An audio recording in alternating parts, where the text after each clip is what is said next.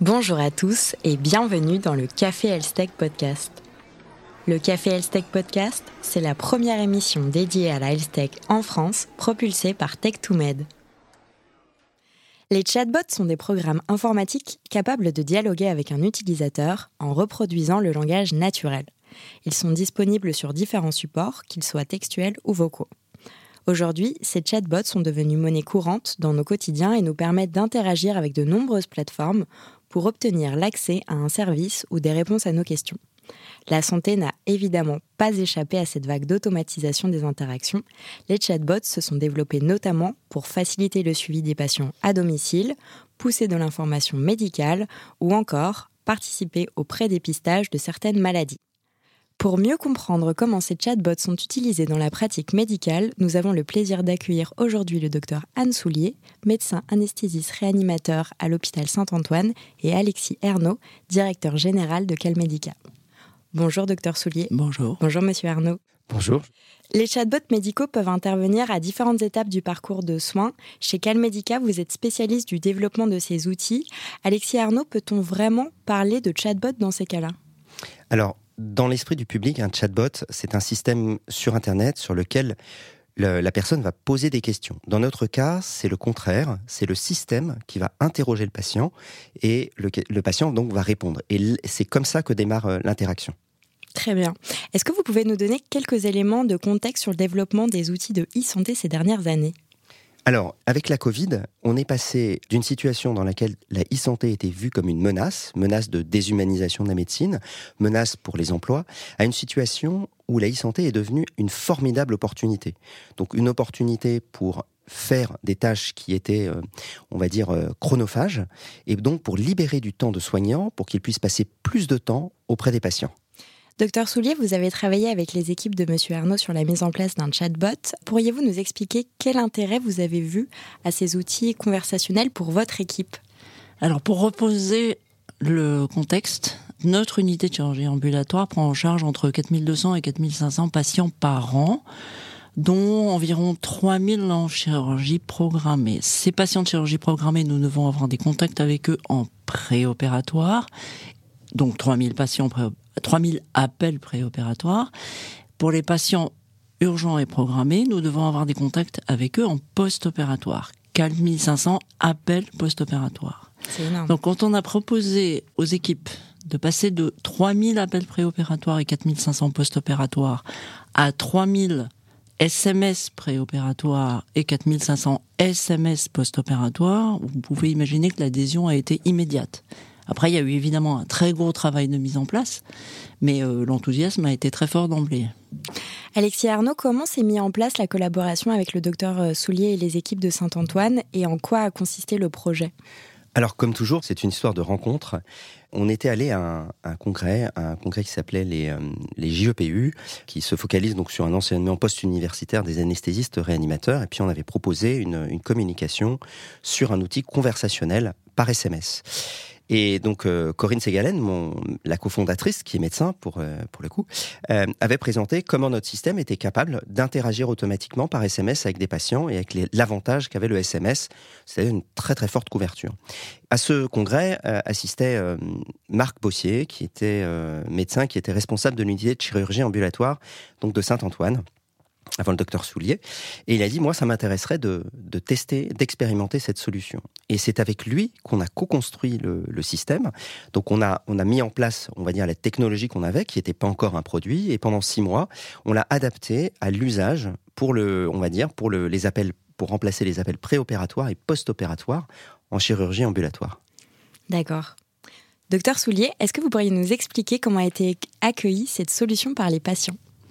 Il y a eu plusieurs enquêtes successives qui ont été faites. Il y en a une qui a été faite en 2015 spécifiquement à l'hôpital Saint-Antoine après la mise en place donc de ce système, avec une comparaison avant et après la mise en place des SMS. L'accueil des patients, il a été d'emblée très important et c'est ce que disait euh, Alexis Ernaud. L'intérêt, c'est que c'était des SMS et non pas un lien, un contact par mail.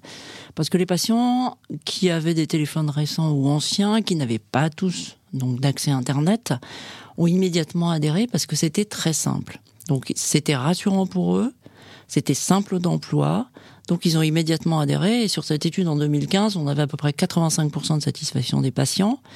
De notre côté, on a constaté qu'on avait une nette diminution des dysfonctionnements, euh, on va dire préopératoires, c'est-à-dire euh, patient pas à l'heure, pas à jeun, non respect des différentes consignes. Sur les SMS post-opératoires, à peu près 80% des patients étaient très satisfaits parce qu'ils étaient très rassurés de recevoir un SMS, en sachant que, quoi qu'il se passe, ils pourraient toujours nous joindre. Il y a une deuxième enquête qui a été beaucoup plus récemment en juin, faite en juin 2021, qui a confirmé ces éléments-là, mais là, c'est au niveau de toutes les unités de chirurgie ambulatoire de l'assistance publique, donc Saint-Antoine, bien évidemment qui a retrouvé encore les mêmes résultats, 85% de satisfaction préopératoire, 85% de satisfaction post-opératoire, et essentiellement toujours sur le fait que c'était par SMS et non pas par connexion Internet. Alexis Arnaud, comment évaluez-vous l'impact et le succès de ce type de solution? Quand on a commencé, il y avait un doute. C'est-à-dire, on s'est dit, bon, bah, techniquement, euh, on sait fonctionner, mais est-ce que les patients euh, vont apprécier? Donc, on était avant la Covid et le personnel soignant a dit, ouais, c'est super. Nous, en fait, on fait beaucoup d'appels. Le chiffre qu'ils nous donnait à l'époque, c'était que 40% des appels tombaient sur messagerie vocale même après trois tentatives. Donc il faisait beaucoup d'appels et il disait on en fait beaucoup, mais c'est pas très efficace. On aimerait en faire moins et que ça soit mieux ciblé. Donc on avait proposé ce système. Dit bon, ce qu'il disait malheureusement probablement les patients ne vont pas apprécier. Il dit bah il faudrait leur demander. Donc on a on, a posé la question aux patients et puis à la, surprise générale les patients adoraient. Donc on leur a dit mais pourquoi? Ah, bah, Il faudrait leur demander. Alors très bien, on leur a demandé, et puis les patients ils répondaient bah, c'est simple, euh, je ne suis pas dérangé, D'accord. Est-ce qu'il y a d'autres éléments?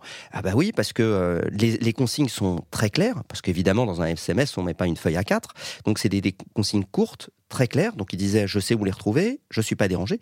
Et puis quand j'ai un problème, l'infirmière est toujours disponible pour, euh, pour répondre à mes questions ou elle m'appelle si j'ai fait une, réponse qui, euh, qui, qui suscite un, qui demande un appel. Et en fait, on s'est rendu compte que puisqu'on libérait à peu près 90% du temps à l'infirmière, c'est-à-dire qu'elle avait à peu près plus que 10% des appels à faire. Il lui restait donc beaucoup de temps pour s'occuper des patients qui en avaient besoin. Et d'autre part, les patients, comme c'était par SMS, on gagnait, et ça on l'avait pas anticipé, on gagnait tous les temps interstitiels. Par exemple, euh, les exemples qu'on prend, c'est quand vous descendez dans le métro, il n'y a plus que le SMS qui marche. Donc, si on vous a posé une question, vous répondez en SMS. Si vous arrêtez un, feu rouge, euh, vous pouvez répondre en SMS, que ce soit piéton ou voiture. Ou si vous êtes, par exemple, sur un engin de chantier, eh ben, vous pouvez débrayer, euh, répondre en SMS. Donc, tout ça faisait que la vitesse de réponse au SMS était extraordinaire. C'est-à-dire qu'on on a un temps médian de réponse de 5 minutes. C'est-à-dire qu'on envoie à 10 heures, à 10 heures et 5 minutes, la moitié des patients qui a répondu. Et le deuxième effet très positif, c'est que ce sont les patients qui ne vont pas bien ou qui ont des questions ou qui sont inquiets qui répondent en premier. Donc ça veut dire que très vite, l'infirmière sait qui elle doit rappeler. Et ça, ça a amélioré la satisfaction des, patients de façon très notable. Quand vous avez vu 5 minutes, vous avez tout de suite euh, cru que c'était le bon chiffre? Alors, euh, ça, vous, euh, je vois que vous, avez, vous êtes très perspicace. Euh, on avait fait la requête donc avec Corinne. Elle me dit tiens, tu pourrais regarder le, temps de réponse moyen. Et puis j'ai été tombé sur 5 minutes. J'ai dit attends, je refais la requête, c'est pas possible. Et donc j'ai refait la requête sur la base de données trois fois avant de dire bah écoute, ça a l'air d'être le bon chiffre. Mais euh, nous-mêmes, on était extrêmement surpris. Il y a des gens qui recevaient, qui répondaient, on va dire, dans les moins de 5 secondes au SMS. De plus en plus d'outils conversationnels utilisant des algorithmes d'intelligence artificielle se développent. Le dernier en date répond aux questions des utilisateurs et génère des contenus d'une précision remarquable. Il a rassemblé plus d'un million d'utilisateurs en une semaine. Euh, comment vous voyez l'avenir des agents conversationnels dans la santé? Alors, le chat GPT, c'est un, un, chat auto-apprenant, c'est-à-dire qu'on lui a auto-appris. Dans notre cas, c'est très différent. Le système va interroger le patient, lui donner des réponses, mais toutes ces interactions sont fondées sur un algorithme, un arbre décisionnel qui a été établi par l'équipe soignante. Donc on a à peu près à l'heure actuelle entre 400 et 500 arbres décisionnels. Ils sont, même dans des spécialités identiques, ils sont différents parce qu'ils sont adaptés à l'organisation du travail de chaque service, de chaque hôpital.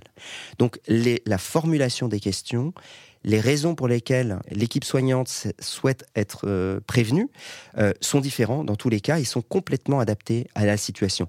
Et on va plutôt nous parler d'intelligence euh, humaine sur l'entraînement du, du système, c'est-à-dire que c'est l'humain qui va expliquer au système comment se comporter. Et c'est pas une un auto-apprentissage sur la base de, on va dire, de, de conversations standards.